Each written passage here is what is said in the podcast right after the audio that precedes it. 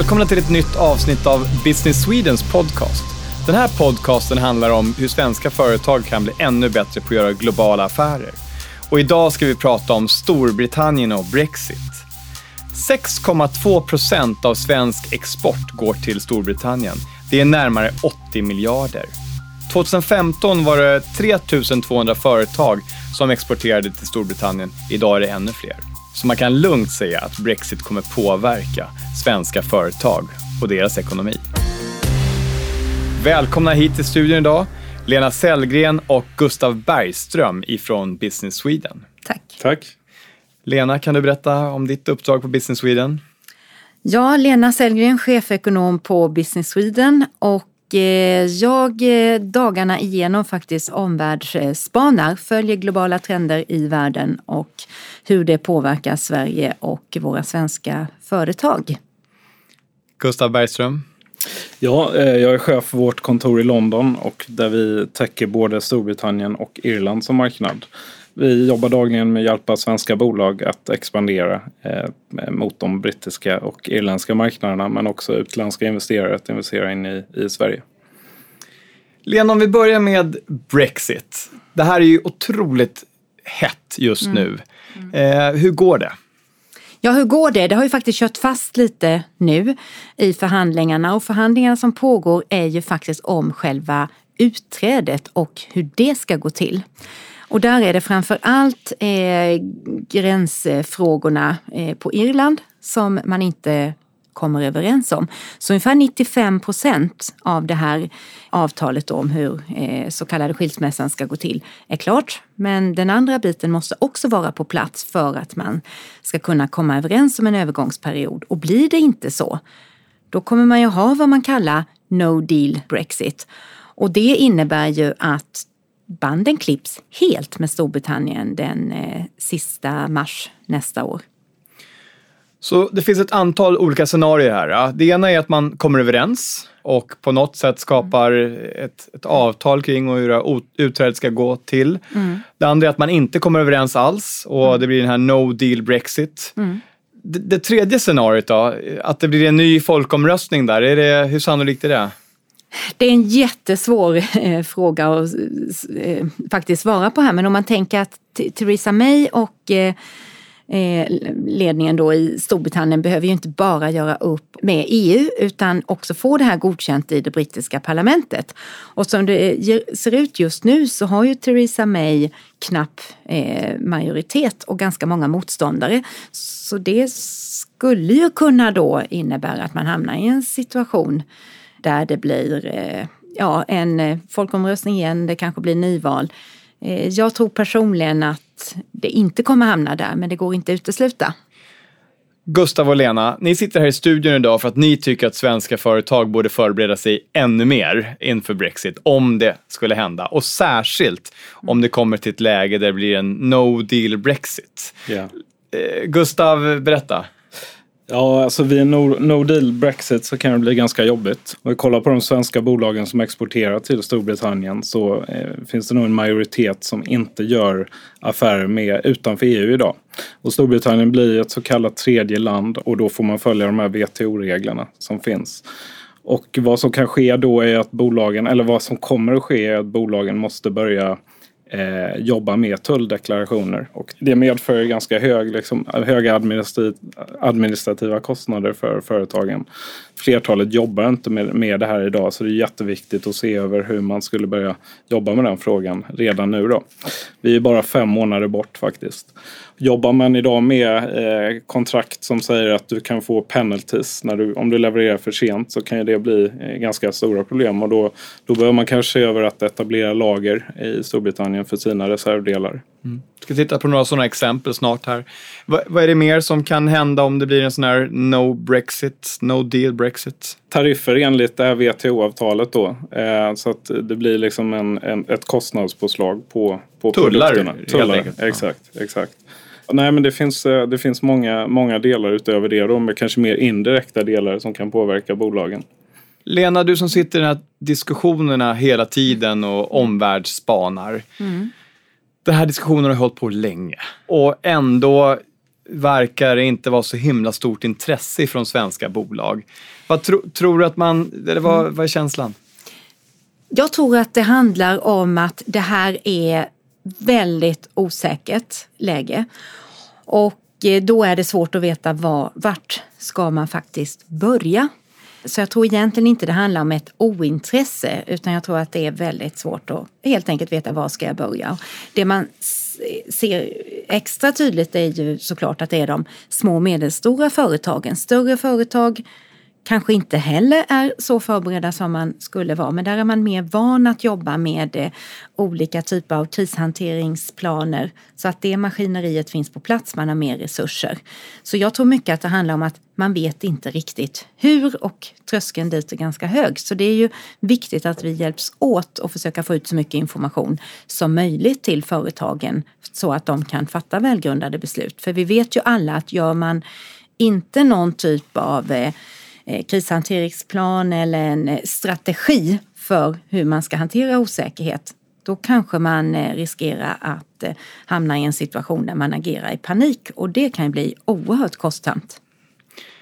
Gustav Lena pratar om krishantering här. Är, är det så att det kan uppstå kriser i svenska företag om en no deal Brexit inträffar?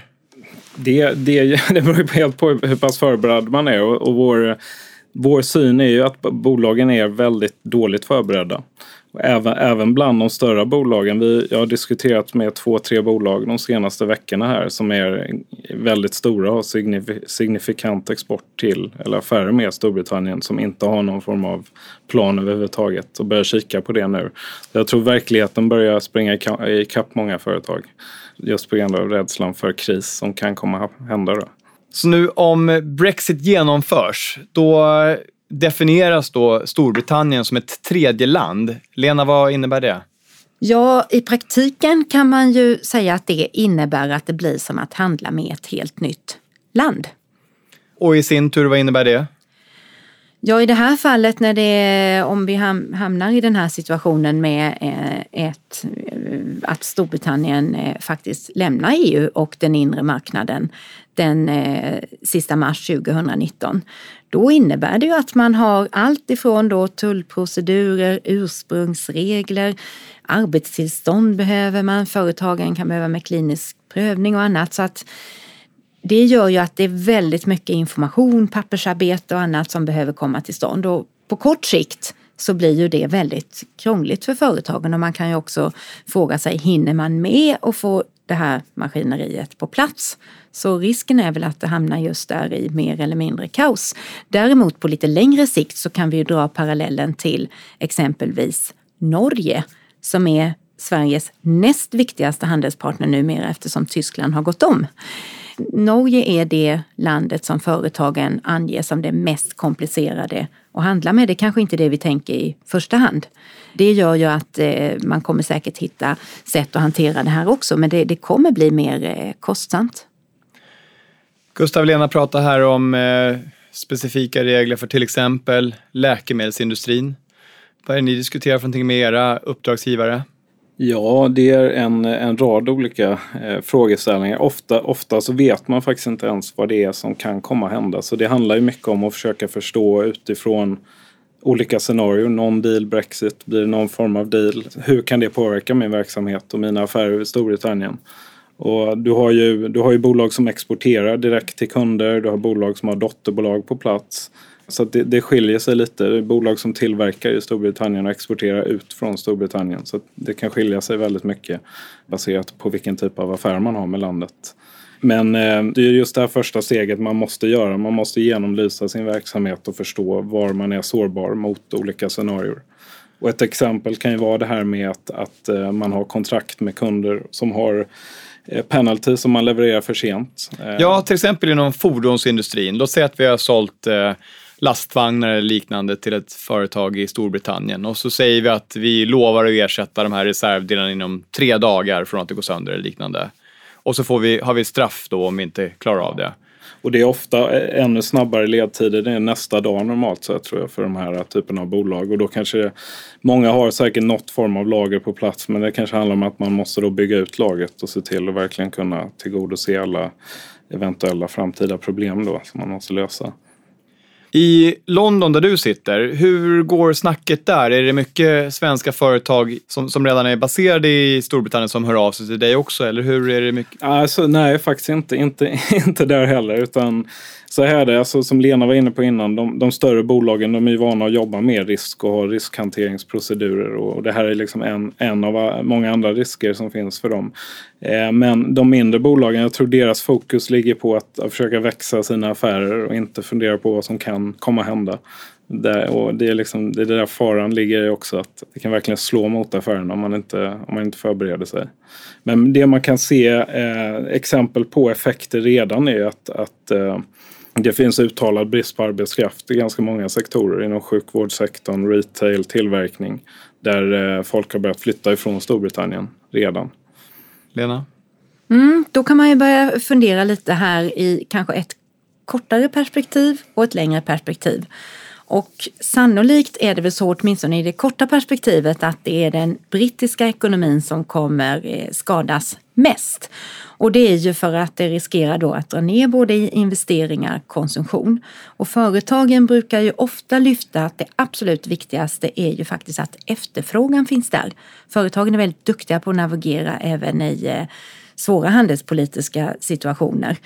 Eh, men det gör ju naturligtvis att om efterfrågan dras ner så kommer det ju påverka hela den brittiska ekonomin. Så jag tror att under en eh, viss tid så kan vi ha en svagare utveckling av den brittiska ekonomin och det kommer ju slå hårt även mot eh, svenska bolag då som handlar med eh, Storbritannien eller kanske även finns, finns på plats eh, där. Tittar man sen på lite längre sikt då är det ju väldigt eh, oklart hur den brittiska ekonomin kommer utvecklas och vi vet ju inte ens vad det faktiskt eh, resulterar i eh, på, på kort sikt. Och där kan ju kanske någonting som behöver, bör påtalas eller lyftas, men jag tror många inte känner till eller kanske tänker på det är ju att eh, Storbritannien nu som EU-land, de måste ju då om de lämnar här även ansöka om ett medlemskap i Världshandelsorganisationen. De är ju idag ett EU-land.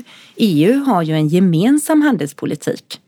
Så det är ju en ytterligare komplikation där. Det gäller ju även när man tänker utifrån ett svenskt perspektiv att Sverige kan ju inte förhandla på längre sikt något frihandelsavtal själva med Storbritannien utan det är ju EU eftersom man är ett EU-land.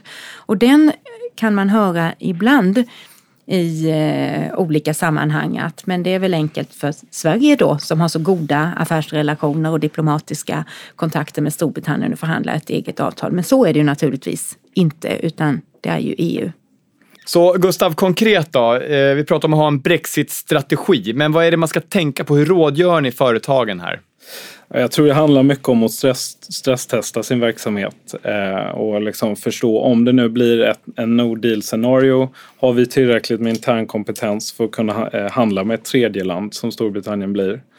Hur pass bra klarar våra avtal? Förseningar i hamnar kommer vi åka på massa, eh, massa penalties nu potentiellt om, om varorna kommer stå i, vid gränsen i några dagar. Eh, och vad gör vi i så fall?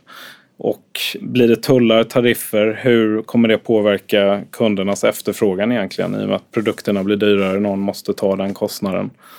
Så att det, är, det är tre väldigt konkreta eh, frågeställningar som många jobbar med. Och vad, vad ser ni för möjligheter om det skulle bli Brexit? Det finns, eh, det finns några olika spår där. Ett exempel är att, att eh, tillverkningsindustrin kommer tvingas att automatisera sig till ännu högre grad. Eh, man ser ju redan nu en arbetskraftsbrist och sen så ligger Storbritannien inte liksom högst vad gäller produktivitet så att man kommer tvingas jobba med automa automation eh, till högre grad. Och där har vi mycket svenska exporterande företag. Mm. Absolut, absolut. Så att stora möjligheter där. Det är ju fortfarande världens sjätte största ekonomi eh, och det sker, sker en del investeringar inom områden där svenska bolag är väldigt duktiga, till exempel uppbyggnad av fiber fjärrvärme. Stora investeringar eh, görs där. Sen, sen är det ju eh, som många andra länder i Europa en, en åldrande befolkning eh, med ökade livsstils, eh, livsstilssjukdomar. Så där, det är liksom ett pus, en puck man måste hantera också. Där är Sverige duktiga i framkant.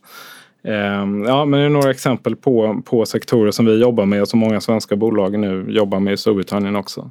Lena, man pratar ju väldigt negativt om Brexit i media och press. Kan det komma något positivt ur det här? Ja, kanske om man tänker lite långsiktigt. Eh, På kort sikt har jag ganska svårt att se det positiva och kanske då att det slår allra hårdast mot eh, Storbritannien. Men det är väldigt olyckligt att Storbritannien eh, kommer att lämna, eller avser att lämna EU och även inre marknaden. För det blir mer kostnader i eh, eh, handeln och det slår ju till syvende och sist på konsumenterna. Så det är klart att det är eh, negativt. Men om man tänker utifrån ett svenskt perspektiv och vår eh, konkurrenskraft och hur eh, väl positionerade vi ändå är redan idag på den brittiska marknaden så ser vi till att hjälpa våra svenska företag eh, så att man verkligen har en genomtänkt strategi för hur man påverkas av eh, det här utträdet, vad det än må bli av det i, slutändan, så tror jag att man eh, kan bibehålla sin konkurrenskraft och faktiskt navigera i det här. Men det bygger ju på att man ser till att man har en både strategi som vi har nämnt nu här och att den är implementerad och att man också följer det här. Det är oerhört viktigt, tror jag är avgörande också för eh, konkurrenskraften och Det här är ett väldigt aktuellt ämne och det här är ju också en aktuell podcast. Vi vet ju inte om vi ska lägga ner det här avsnittet om en vecka. Men eh, Gustav, vart hittar man information någonstans på webbsidan? Vad är det för någonting man ska bara titta efter här? Vi på Business Sweden har, har en Brexit-portal. Vi jobbar väldigt aktivt med att följa utvecklingen runt den här frågan och vad det kan innebära för bolag. Och det, det finns på vår hemsida. Och där kan bolag också ringa in såklart och med, med liksom frågeställningar och funderingar som de har. Sen jobbar vi väldigt aktivt med några, några bolag runt deras Brexit-strategier också. Så att vi finns, vi finns på plats i, i London och kan hjälpa till. Så Lena, har du några sista tips? Absolut. Jag skulle framförallt vilja poängtera att en eh, no deal Brexit är ett reellt scenario. Det innebär i princip att Storbritannien kraschar ut ur EU. Det kommer påverka företagen mycket och eh, därför är det otroligt viktigt att redan nu, ungefär fem månaders tid man har på sig, det är ingen tid att spela på, så sätt upp en Brexit-strategi. Det kommer betala tillbaka. Jag håller med dig Lena, eh, fullständigt här. Bra avslutande ord. Gustav Bergström och Lena Sellgren, tack för att ni kom till studion idag. Tack. Tack.